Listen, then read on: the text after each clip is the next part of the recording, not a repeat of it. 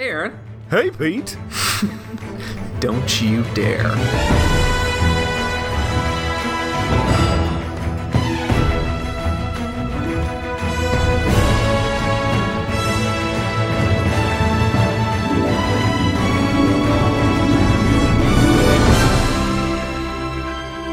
Fuck you.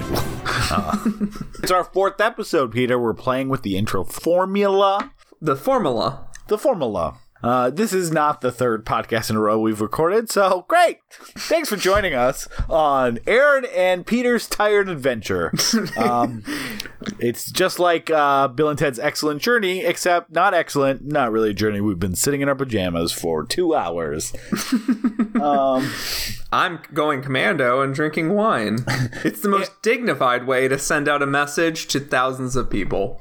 Aaron and Peter's more frequent pee breaks.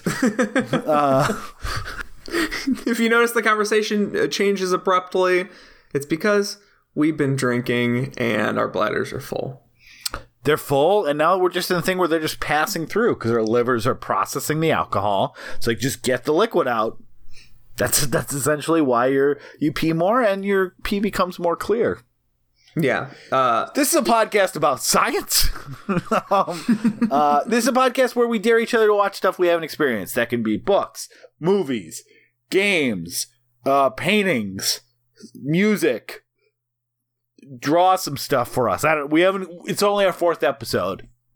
So last week I dared Peter to watch my favorite movie of 2016, uh, which I can't believe he hasn't seen because if I there was a movie called Aaron's Dragon, I think I would have fucking seen it, Peter.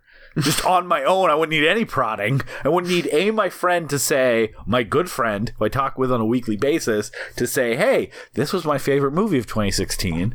Uh, it's been like a year since I said that, a year and a half. Still haven't watched it, but fine. I'll dare you to watch the best movie ever. Um, so, well, we're going to talk about what Peter thought of it, why I picked it. Again, it is my favorite movie of 2016. Kind of a surprise one for me. I, I find that now in the last couple years that like my I, I have a lot of like more dark and fucked up and all those kind of other genres I like.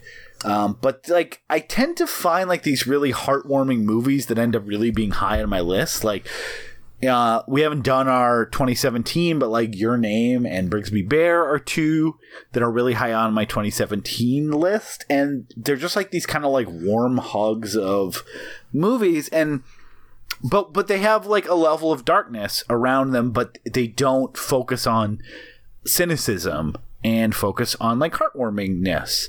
And so this really was like a gut punch for me. Like I was not expecting. I'd heard good things about it. I rented it. I'm like, hey, people were saying that that Pete's Dragon movie's good. Weird. Uh, I'd never seen David Lowery's first movie, Ain't Them Body Saints. So I didn't know what to expect, except I had hear, heard a lot of good things about it, and it. I kind of was surprised when I was done with it. I'm like, th- that's a, a five star movie, and B, I think, like looking at all the other really good 2016 movies, like I think it's my favorite movie of this year. Uh, and I've shown it to people. I've watched it a few times. I, it's been a couple months since I last saw it, but um, I just it you know it's this like it's a children's movie, but it's like a children's movie about trauma, about a kid whose parents die, and he meets a friend, and like it takes the trauma seriously, and it takes the dragon seriously, and it really feels like vicariously uh, and viscerally like thrilling as this kid like deals with his trauma and like overcomes it and throughout the course of the movie. So yeah, I I love it. I cry, I laugh. It's it's held up among multiple viewings. So but it definitely, you know, Peter, I feel like this um matches your uh, aesthetic in general less than than me. So i guess i'm not surprised. I always and i this is not just like a since i've had kids thing. I always tended to be first in line for the pixar movies and the big disney movies. Like i just those those kind of like well received family movies have always been part of my diet. Um now that i have kids i just grow to hate them quicker because i see them so much. Uh, but so that does that that that is the difference i guess but uh, peter i i don't Peter, I do think it's kind of fair to say that you seem to. We have a, a lot of a lot of similarity in taste. One area where not that we differ in that you don't like them, but you seem to be less like oh, I need to see the well reviewed Pixar movie or the well reviewed family movie than I do. It's fair, but I think, yeah, it's because we don't talk about them. Um, I generally am very pro Pixar. I'm very into the idea that children's animation, when done well, can speak volumes for adult experiences. They Yep. can they can speak to uh, what you're going through because human experiences are universal. It's not just across gender boundaries or uh, racial boundaries. It's also across age boundaries. You and a 80 year old or an eight year old can have um, can identify with with certain types of feelings. So um, I'm actually pretty I'm pretty into the Pixar Disney thing. I'm pretty I'm not Yeah. cynical about it yet. Uh, it's just that I usually don't see them in theaters anymore. That used to be in college. That was my my date thing. Was I would take girls that I was girls I was actually interested in, like my fiance. I took her to see Monsters University. You like college, right? Yeah. and it and it's fun because like it's fun to take people to movies that have a jubilant sense of optimism about life. Yeah. Um you do you know that they will be attempt to be funny. The sense of um, visual music will sort of come through. The idea that like there's going to be a, a running aesthetic that's going to run through the whole thing that'll at least make it pretty to look at, even if like the dialogue is bad or whatever. Well, and also you don't have to be like on a date like, well, did you like it? I uh pri- I mean, I didn't know there was a rape scene, but um, that, that happened to me with my my fiance in Tokyo Tribe. I was like not not the not uh in theaters, but I was like this would be like a fun movie for us to watch tonight and I forgot there was so much sexual assault in the movie. I, I don't know how I was that just My- recently when you covered it for the show? yeah, my brain just wiped it. Um so I've shown her both Monsters University and Tokyo Tribe.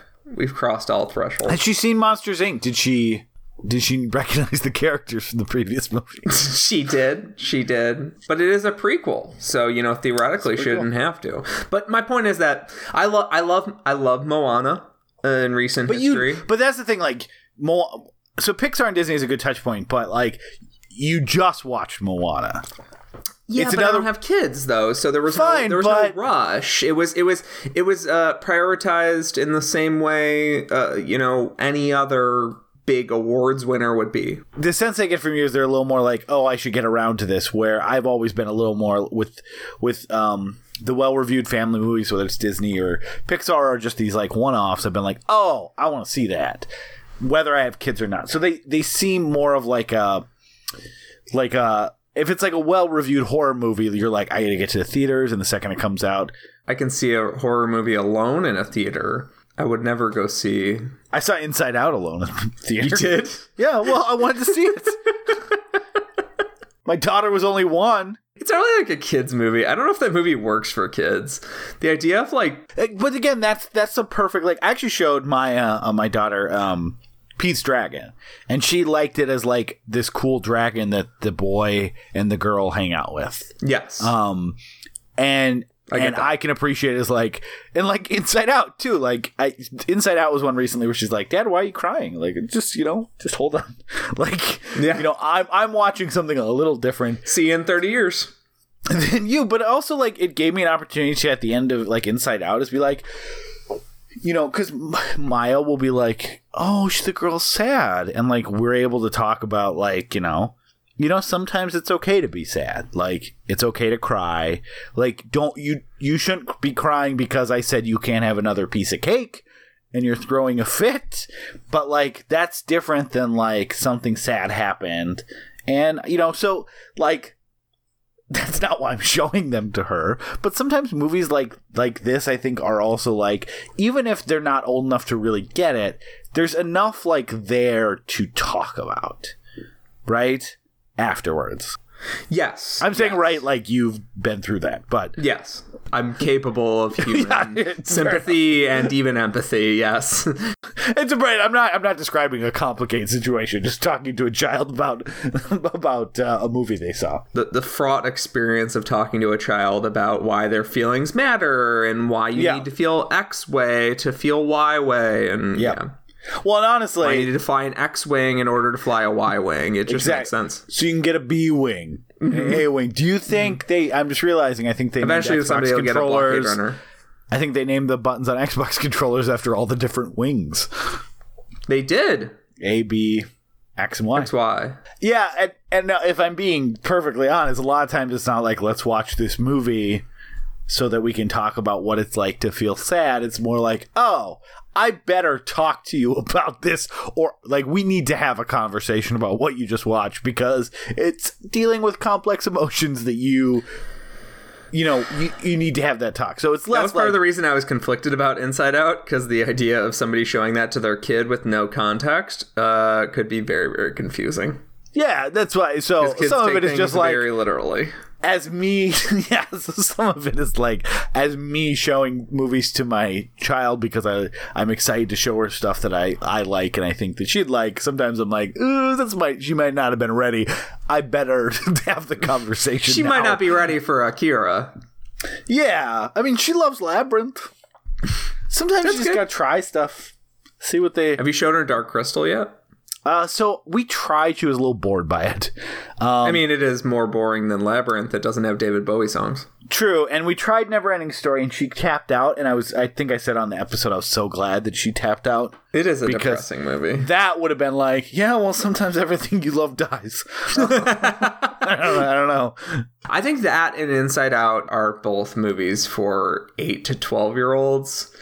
That But even at four, like Mike can be like, I get being mad at my parents Yeah. and yes. feeling like, you know, she's gone. To, she goes to school now. She had a whole thing with like, how do I make like, you know, she's she's not as good as articulating it, but you're still you're still having the same converse. Like she knows what it's like to feel embarrassed and like she doesn't have any friends, and she knows what it's like to miss someone because like one of her best friend at daycare like moved you know so like there was enough there that even if you're not getting into the really complex stuff anyways inside out's great but thankfully peter watched it uh, so already peter i don't know why i'm beating around this bush because i honestly don't know the answer to this like what the fuck did you think of pete's dragon I think it's very good. Uh, it wasn't Great. I, I didn't. It didn't hit me on the same Good level app. it hit you, but it did make me cry.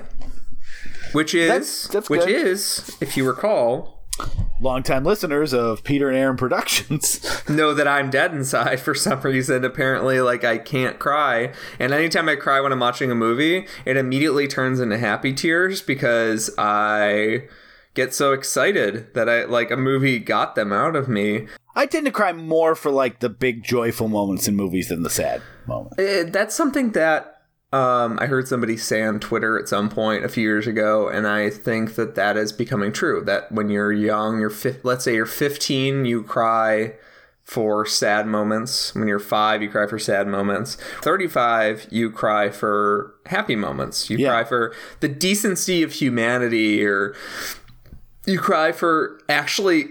Despite the odds, Someone, like, achieving their goals or some something shit, yeah. beautiful happening despite everything against them. And and Pete's Dragon is a movie where um, I ended up crying at the end because I could have totally seen it being a movie where the dragon dies.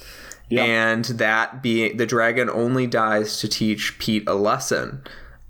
I Stay with humans. Stay with your own kind. um, but like No, it wasn't that- that, It wasn't that. It was it was an entirely different thing. I have big problems with the structure of the movie, but Really? like the way it's shot, um, the particular way that um, dialogue is delivered, like the acting itself is like across the board it's great. incredible. Why did they give the director of Ain't Them Body Saints a Disney movie and then he immediately made a ghost story? Yeah, I David Lowery, I think, is going to become like the indie Steven Spielberg because I feel Yeah, because I feel like he just is like I'm going to go do a bunch of different genres and I'm going to make really good like Steven Spielberg's thing at the end of the day is like I just make good movies when someone like you know, he doesn't he started with like a thing of like I'm the blockbuster guy, but I think now when people think of Spielberg like, oh, he's a guy that makes good movies. That's what I know Spielberg as. But I, I like the idea of Jeff Nichols being that guy. David Lowery, he's so early in his career, I don't know what I want him to do. Like Jeff Nichols, I'm like, he can make a big big ET style movie. He can also make a fucked up drama. Like But they still feel like like low key in like that's the Jeff Nichols thing. Like I'm gonna make a brother drama. I'm gonna make a uh yeah a Spielberg movie, but I'm gonna make it like that kind of low key. Yeah, right. That's what he, that's what his thing feels like. I love Jeff Nichols. I really like David Lowery's approach to the material. I think at times the the movie is a little too dark in terms of palette and such. I think the movie can be a little dark. I think the night flying scenes are shot poorly. Yeah. Is that what you're talking about? Like it just like I'm not in the night hunting scene. Um I think some of that stuff and it and it's not that it's framed poorly. It's not. It's not that uh the special effects look bad. The special effects look excellent. I want to pet that fucking blue. dragon. Yeah. It's just that sometimes it looks like you're looking at stuff through a 3D projector or something where you're like I thought oh. my streaming was shitty the first time. Like I was like, is there something wrong with my streaming that like the blacks aren't as black as they're supposed to? Nobody talks about that. It happens with digital streaming. So I wasn't crazy about The Void when I first watched it because I rented it on Amazon. It wasn't my TV. It wasn't the quality of my stream yeah, you kept complaining to me about like it just is shot so poorly.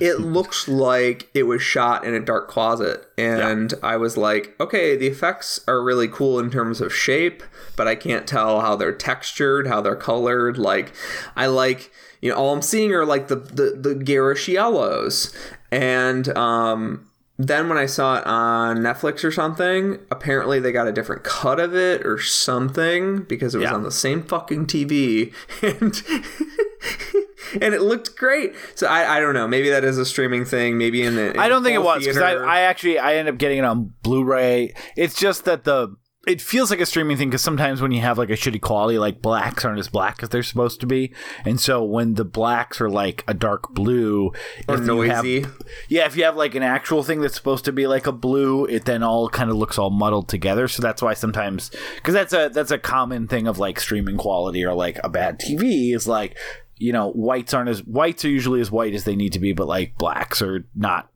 black. Like black should just be like the color of the widescreen bars right? If yeah. it's if it's true black.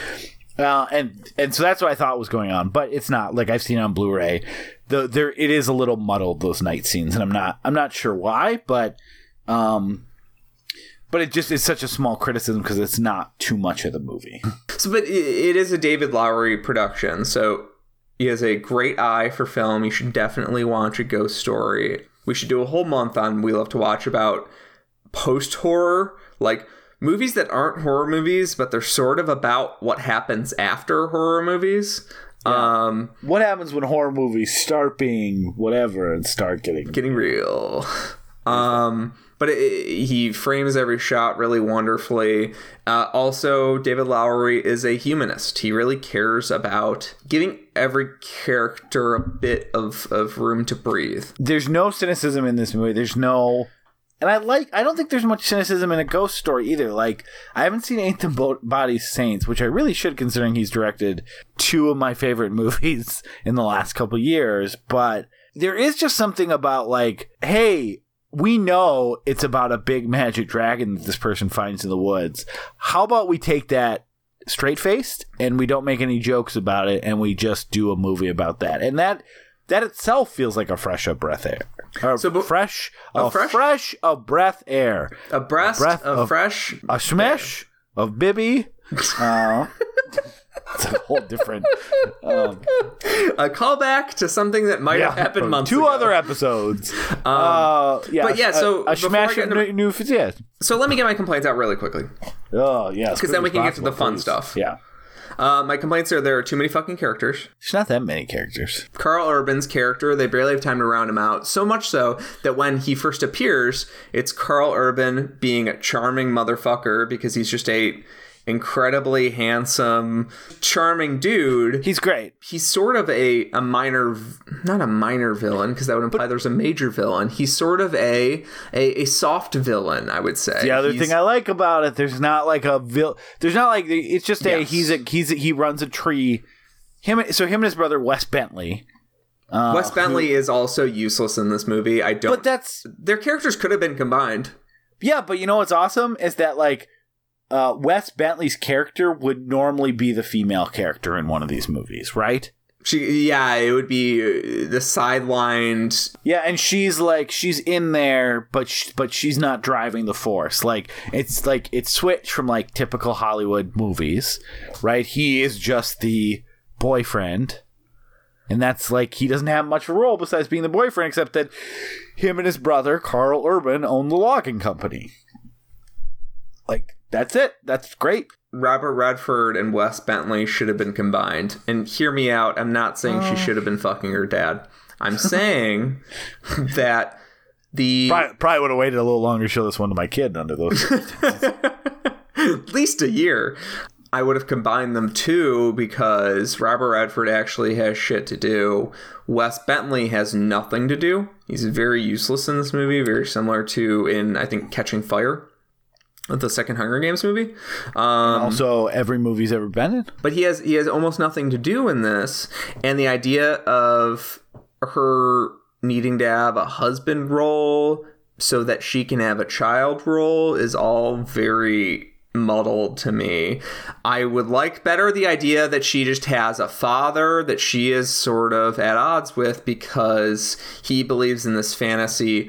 She is a, a you know strict you know I believe in bone I, I believe in you know trees and roots and rocks. And then also you know it, there's something problematic about her wanting a kid because she's the only real female in the movie. But ignoring that ignoring that if that's not something that bothers you why can't she just want a kid why does she already have a kid but also desiring a kid Well, hold on. I don't think she desires that kid. I just think that she. she for sure wants that kid to be her kid Yeah, but I, I mean, I think it's a little more like there's a mystery. How has this kid survived? Oh, wait, it's this kid. And then she sees a lot of herself in like this kid that has like made its way and living in the, the woods like she always. But that stuff to. is be- that stuff is beautiful and works. Yeah. the idea that this kid got to basically live her fantasy, but Yeah, she's like, but that fantasy, But that's is what it is. It's like and sure, but it's wrecking. Sure, and she understands it as an adult now. Yes. but here's the person that. So I don't think I it's love like that. I love that. I- that conflict in her. Yeah, I don't think it's like I want this to be my kid because I'm a woman and I have woman instincts. I think it is like a I might be projecting This- Jurassic World on her. I think you are a lot. Like I I honestly don't see that. And that's a fair criticism of a lot of Hollywood movies. Like I'm just kid crazy, but I honestly think that this is just like oh, this kid has done the thing that I wanted to do as a kid.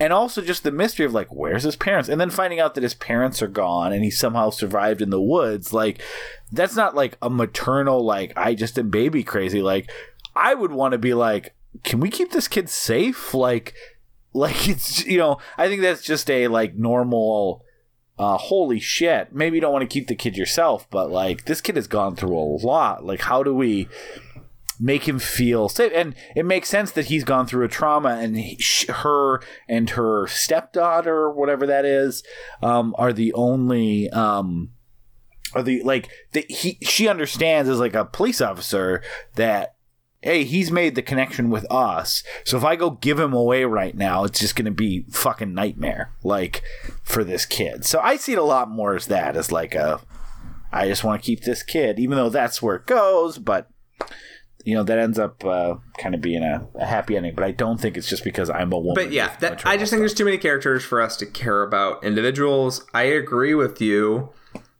All of the things that you just said are what makes the movie beautiful. That at the end of the movie, she does get to keep the kid. Like, even though that's kind of a weird fantasy that, like, well, in a weird way, the kid gets to keep the the forest. it's right. beau- it's a beautiful fantasy. The idea Yeah. that you find a kid and you you and that kid have so much in common, and like you have the means to take care of the kid, and you have a good job, and like you have all that stuff that like just makes for a good parent. Like you you're you are caring.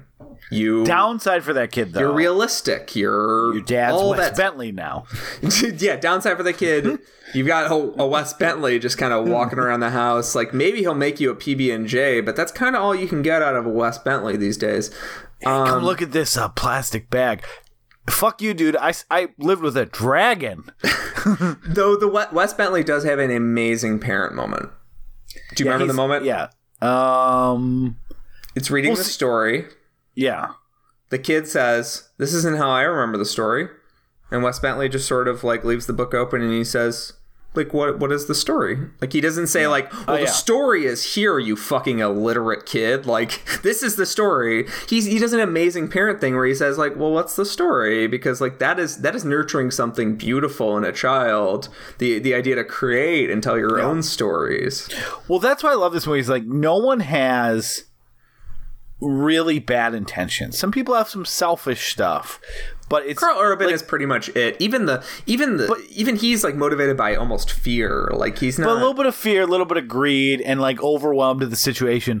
But the second, like, the second he is presented with the fact that, like, hey, this dragon is actually like saved, like he backs off and he immediately, like, he's not a cartoon villain. When his brother is at risk and his brother's um fiance or girlfriend's at risk, he immediately stops caring about the, like. There's not like a I go down with the ship because I care so much about the dragon and capturing him. He's like, uh, oh, this is stupid. This is what's my family's what's important. I need to do anything I can to save them. Like, I just need to shake my head and go, oh, okay. I got a little ca- carried away here and I wasn't listening because that's what's so great. Like, what I love about this movie is it, it is about how people with like it's about trauma uh but it's also about like how the people that have gone through something need people to listen to them right? Like Karl Urban and Wes Bentley are there because they're not really hearing what this kid needs um, and one of them is a little bit more on the farther edge of it. And Wes Bentley is like, yeah, you know, I'm, I'm listening, but I got a lot of things going on and stuff like that. And it is a, everyone's kind of trying to do what they think the kid needs. Where the kid, for those that are listening to him, or um, the kid's name is Peter. I don't know why I keep calling him the kid. It's right. Which is also this would have been one of my favorite movies as a kid because the idea I didn't have any friends with my name, so I and not only you would have been the Pete of Pete's Dragon fame. and and also side note, um, this isn't a side note. This is a main part of the fucking movie. Note. The It's a dog, note. the, the the dragon is a dog. He's Mm-hmm. furry. He rolls on his back. He wags his tongue. Like the Great The design. dragon is a chameleon dog with wings. Yeah. Uh, it's great. So, but that's what it's about. It's about like how when it's about like dealing with people with trauma and how you need to listen. Like you you need to listen to what people are saying to you. And it's it's easier to kind of portray what like not listening, even people with not bad intentions, but portray what not listening look like when you use it as like a kid. Because kids that metaphor of like kids saying something and adults going, um, uh, yeah, yeah, yeah, yeah, yeah. Let's go get him this is uh, is normal because a lot of times kids or, or adults don't listen to kids. But I think the metaphor and I think what the point of this movie is is much bigger than like kids. It's like that's easy to illustrate in this allegory or this what fable or everything because everyone knows that sometimes adults aren't hearing what kids need because they don't respect what the person is saying over respecting what their own thoughts are. But I think what this movie's point is is that like hey, this isn't about like just a kid. This is about like how we deal with people with trauma. Where we are not hearing what people are saying sometimes. And we're like yeah yeah no it sucks that you went through that. Um, here's what i would do in my situation if i had gone through the thing that i haven't and we're not actually hearing what they need or what they're saying because we're so quick to try to do a fake analogy of like okay, well, now that you've told me what you're doing about it, let me put my own life experience, which is nothing like your life experience, through that same hypothetical mind teaser that I'm playing and go, here's what I would do. And then I'm going to give you that advice like that fucking means anything, which it doesn't. Like, it's, it's our whole problem in this country with like empathy, like, um, of like, hey, you know, what you, what people who don't make enough money should do is work harder or study harder. It's like you here's what and then you go on to say, well, when I didn't have this stuff working for me, I went to college and I did X and it's like uh you aren't you're not living their situation, but you have decided to assume that everything that you went into your situation should also apply to them. And so like all that stuff about this movie as like this like energetic and funny and well shot and like exciting kids tale is like but that's at the core of this movie that's what this movie is about. It's about trauma. It's about how we don't listen to people. It's about how we project our own experiences onto people and then try to use that to judge what they need or don't need. Like it's such an amazing movie on that level. All of its strengths lie in its inner empathy, its inner sympathy for people without being inherently judgmental or putting anybody. This is actually not very Disney of it. It uh it do, never puts anybody past the point of redemption. Yeah. Um which Disney movies usually like if you're not a good guy by an hour through, you're not a good guy. If you're not a good guy with a gun, you're a bad guy with a gun. the dragon and Pete, the park ranger, and uh, Wes Bentley, and the little girl. all my favorite characters. They're all pretty pretty pure, but the the hunter has a chance to turn around. He refuses. Then he becomes the pure villain for like 15 minutes, Yep. 20 minutes. And then at, and then he still is given one more chance to save the day and become a good person. And then at the end of the movie, he's he's completely redeemed. He his Yeah. act of his act of, of trying to be a good person, even though it, it didn't actually save the family. The dragon, Elliot, saved the family. Yeah. Uh, him just trying redeemed him in the audience's eyes. And, and that sort of humanism into these movies is really great. I'm really sick of seeing like black and white sort of depiction in these movies. I think that we should be teaching kids that there it's never too late to turn back. Yeah, I I agree, and I, I even beyond kids movies, I'm Brandon Leday, uh, a few time guest on our show when we were talking about Brigsby Bear, which is also a very kind of similar, like sincere expression of like trauma and and people not like it's it's almost like the themes of that movie and this movie are identical, so it's not surprising that like. I gravitated towards both because I don't see that theme expressed in these amazing movies. But Brand Day said like the new anti-comedy, the new punk rock thing, I think is going to be like hard on your sleeve sincerity as opposed to like cynicism. because it's so dangerous now. I think I think people are cynicism and anger at everyone. Everybody needs to be up to your extremely high standards that you don't even hold yourself to, um, or you're gonna fucking drop the bomb on them. Yeah. That is a, a one of the bad things about Generation X that they left us with. Yeah. The idea that it's cool to just be angry all the time. Yeah. I think the idea that we talked about that last week and Yeah. probably the week before. yeah the the compassion that you need to feel for for everyday people is really like what changes people what changes the world and and it, even if things don't turn out uh, the way that you hoped I'm not saying compassion is going to completely change your odds and make you into a Disney hero. Compassion for other people is what makes you into a better person. Yeah. that makes the world just a little bit better. Like I love that sort of sweet optimism um, that's in Brigsby Bear. It's in this. This stuff is is very inspiring to me. the the kind of magical realism part of this movie that's kind of depressing to think about, and I think that's the movie's point. Is like when Karl Urban does become like a full fledged good guy, and like, oh, okay, I'm gonna redeem myself. It's like it's like a moment of like, oh shit, I wasn't listening before. And now I'm seeing with a clear head. Like I'm listening now.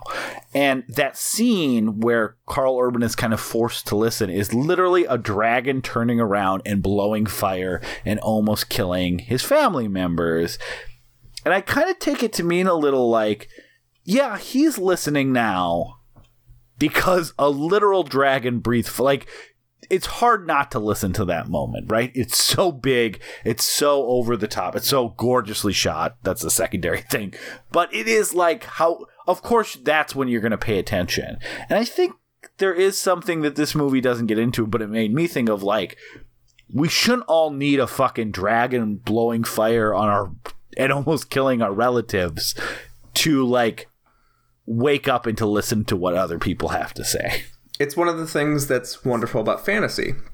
Yeah. Is that these people are given a not quite like a, a wake up call from God, but like almost like the idea that something that is uh, inconceivable to you is going to shake up your life and make you into a new person. That that kind of uh, epiphany is so rare in everyday life, and that's why it's fun to watch these fantasy movies um, because you're seeing people have epiphanies in the face of not God, but in the face of of true uncontrollable supernatural power. Yeah. Like you have to have an epiphany or you're so deluded you're an unredeemable villain, which I guess yes. is the choice a lot of these movies make. The reason that Karl Urban is still kind of an asshole is because he needed the dragon.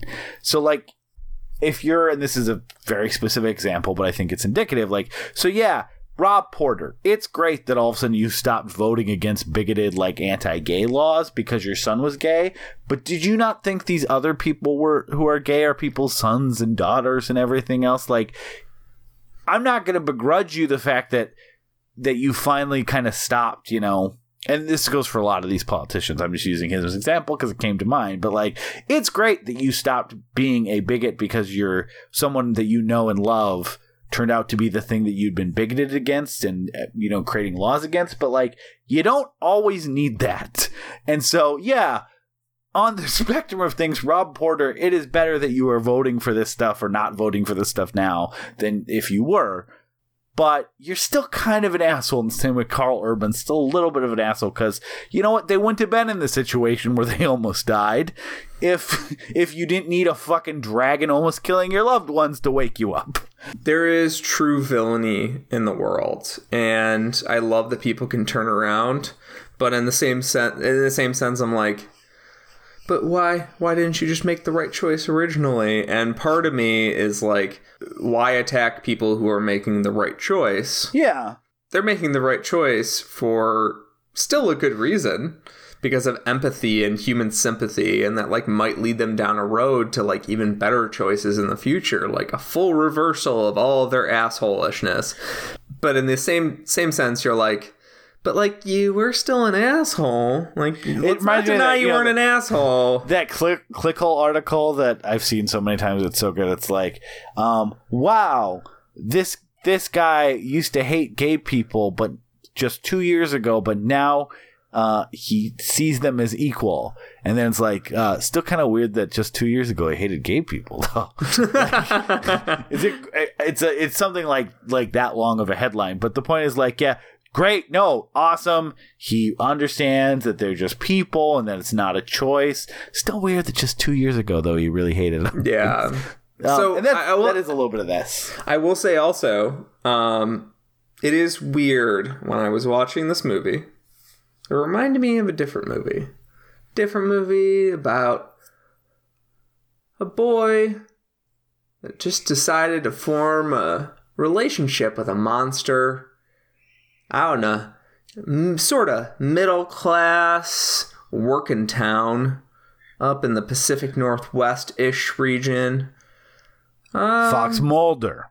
Fox Mulder. little boy, little boy wanted to be friends with an alien to because of his sister. because right? of his sister, he wanted to yeah. bond with with the alien through his sister. Hey, Aaron, can you meld. think of any movie that I would I would be maybe comparing this movie to? What's funny is is that if it wasn't if we hadn't been recording for three hours and it wasn't past my bedtime. I might know what you're talking about, Peter. Monster to honest- trucks. oh yeah. This movie that's is very you, similar you, under- to Monster you Trucks. understand why that's confusing because while that looks like it was shot in the Pacific Northwest, Peter, that movie took place in a little uh, state called North Dakota, which is not only not the Pacific Northwest, it's commonly referred to as the Midwest. and it's not uh, mountainous.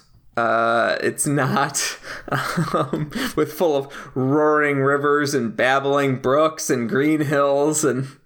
Okay, so here here's the comparison to monster trucks. In some sense, this is monster trucks with all of the weirdness stripped out, which sounds What was the terrible. what was the trauma? So it is it is inherently about a lonely And there's boy. true villains in monster trucks. true villains in monster hmm. trucks a lonely boy who attaches himself to a monster in a you know sort of working class town he doesn't feel attached to anybody because everybody kind of lives far apart Hold, hold on. So when you think of like a kid, five years old, his parents have died in a car accident, and he's wandering out in the woods. You think you see that boy, and you're like, "Bet he's pretty lonely." No actually that's the fun thing about the movie is that neither of the kids become lonely as soon as they meet the monster you like envy the kids as soon as they meet the monster because the kids are so purely exuberant and having such a fun time as soon as they like bond with the monster like they're scared of him at first of course yeah. but as soon as they bond with the monster the monsters are also depicted as monsters right off the bat. In in uh, pete's dragon he sees the dragon and the little kid's like kind of freaked out by it but he's like well i'm brave. And he walks up to the, the dragon touches his paw. Same thing in monster trucks. He's like thinks it's like this horrific oil beast that is hiding inside of his, his shop. As soon as he bonds with them they're buddies and they're just like living their best life out out in the wild countryside. And then somebody spots them somebody hunts them down capitalism steps in and decides like well i can make some money off of this fucker. Whereas in monster trucks it's more of a like well i can't make money if this fucker is around. It's the same thing. It's it's capitalism deciding that the life of this thing is worth less than money um, and then they go on I do feel like there's some uh, subtle differences. they go on roaring adventures together and then they are separated by the evil capitalists. And then they need to make a escape with a truck to get away from those evil capitalists. And it, it and the sort of like uh, way it's shot and everything just really reminded me of like a less weird monster trucks. So monster trucks all of its weirdness was stripped out and then left it with this. But the difference is monster trucks fails horrifically anytime it tries to do drama whereas pete's dragon succeeds when it tries to lean into its its sweetness its its soulfulness um, and then it becomes a much greater piece than that. It becomes a a movie about how human empathy, feeling for other people and things, can really change your life and change who you are and make your life a better place to live. Whereas what Yeah. Monster Trucks is about defeating the villains and then hopefully you can scratch out a good life after that. Yep, they're they're definitely two movies with some things that are similar. I would agree wholeheartedly.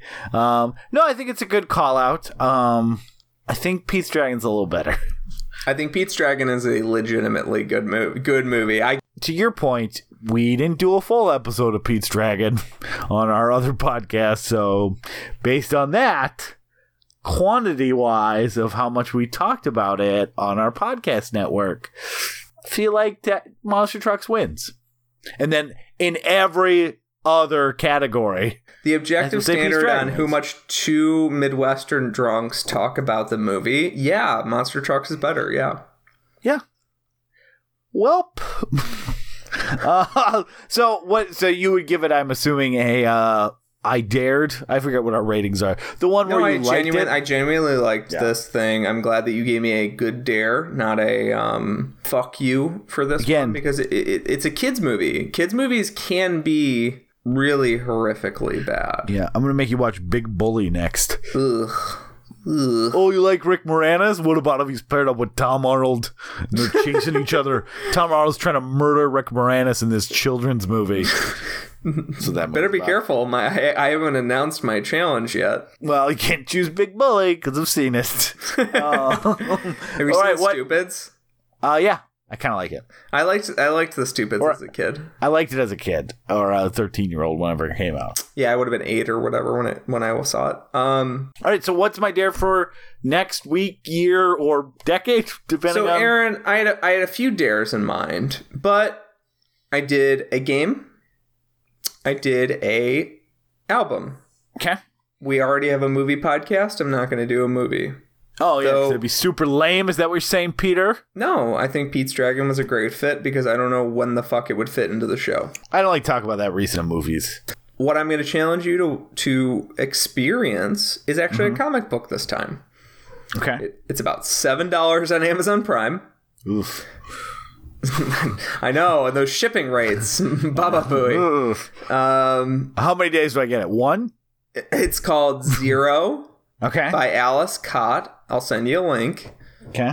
It is a story of spies and intrigue. It's really fucking rad, and it's it's the first part of a four part series. But I think the first part is its own nice little self contained spy story. But it's sci-fi and horror all mixed together, but like with a nice human emotional center. So I want to make you read that because this is something I've got a few other options in my bank, but this is something that I kind of think you would never read without me making you. Well, no. I mean, I barely have time to read. Period. So I think It's like 120 pages and it's a comic book. so. Um, I, I'm going to announce right now. As long as you gave me zero, so for your next one, I want you to listen to "One" by the Beatles, the greatest hits album. Okay. Then you, you give me a two, and then let's just totally change the format of this podcast to be uh, everyone has to do something numerically. I will send you a number 2 in the mail. Oh, great! Finally, you you send me poop. Yeah, I'm going to send you human feces in the mail.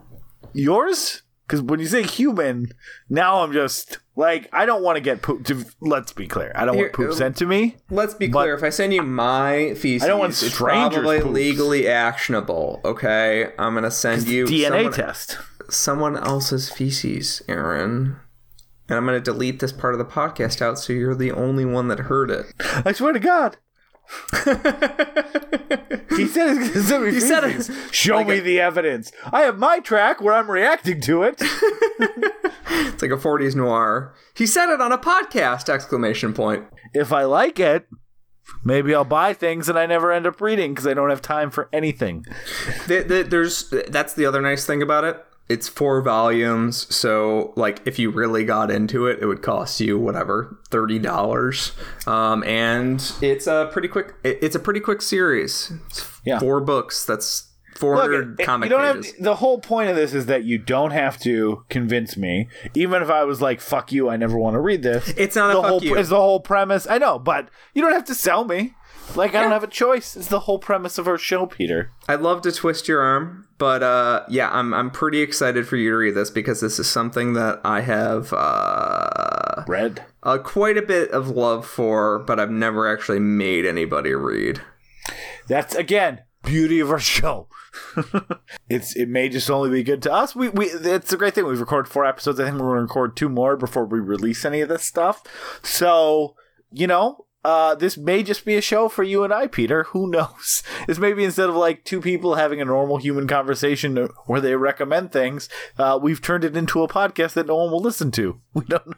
We don't know. We don't know. We don't know.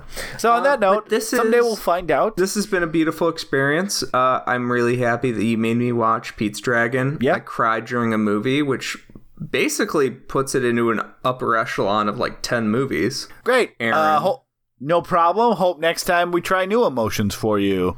Let's make you a cower. I urinated myself when I, I experienced this sucker. Yeah. Peeing yourself is not an emotion. It's more of just a. It's very tangible. Anyways, good- yeah, sure. Good night. Aaron. I said good night on the podcast, Um, but I guess I cut out. Skype is like giving us the. Skype's, giving, Are, are we getting kicked out? Skype's like, we are done, sir. Go north, go north with the wings on your feet. Go north with the wind where the three rivers meet. There's a clearing of sorts in a circle of trees where the wild constellations shine one, two, and three. Look all around you and see. Deep in the forest, there dragons will be.